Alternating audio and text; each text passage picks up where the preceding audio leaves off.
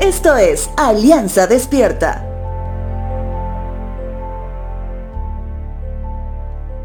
Hemos estado hablando los últimos días, viernes, acerca del profeta Jeremías, varón que demostraba explícitamente cómo le afectaba la palabra de Dios que él llevaba para un pueblo que se alejaba de Dios por desobediencia.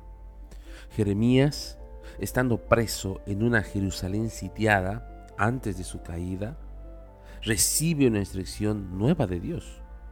Es ahí donde Jeremías recibe la orden de Dios, que compre unas tierras en su ciudad natal, lugar ocupado por el mismo ejército opresor, que para una persona convencional podría parecer locura, ya que significaba como comprar algo que sería una pérdida total.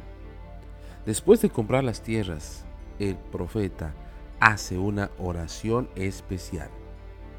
Jeremías capítulo 32, versos 17 al 20 dice lo siguiente. Oh Señor soberano, hiciste los cielos y la tierra con tu mano fuerte y tu brazo poderoso Nada es demasiado difícil para ti. Muestras un amor inagotable a miles, pero también haces recaer las consecuencias del pecado de una generación sobre la siguiente.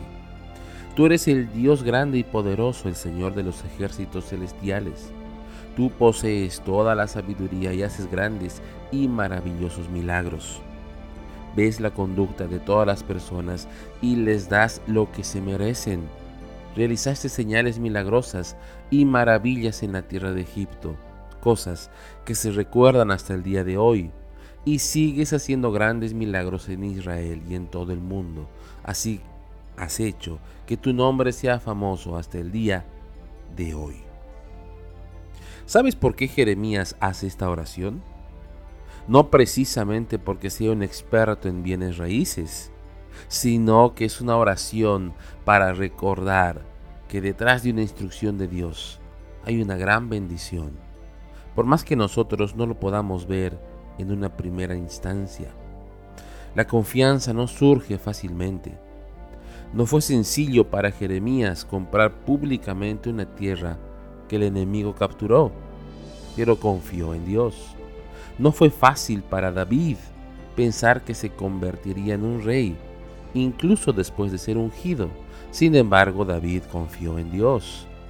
No fue fácil para Moisés creer que él y su pueblo podrían escapar de Egipto, aun después de que Dios habló con él desde una zarza ardiente. Pero no olvides que Moisés confió en Dios. Tampoco es fácil para nosotros creer que Dios puede cumplir sus promesas imposibles, pero debemos confiar en Dios.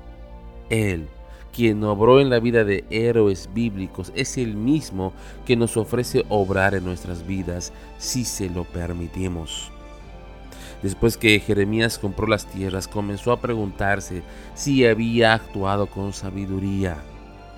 Buscó alivio de las dudas que lo asaltaban a través de su oración. En esta oración Jeremías afirmó que Dios es creador, el juez sabio de todos los caminos de los hombres y el redentor. Dios nos ama y ve nuestra situación. Recuerda, cuando nos asalten dudas acerca de su sabiduría o nos preguntemos si es práctico obedecerle, podemos revisar todo lo que sabemos de Él. Tales pensamientos y oraciones acallarán dudas y tranquilizarán todos tus temores.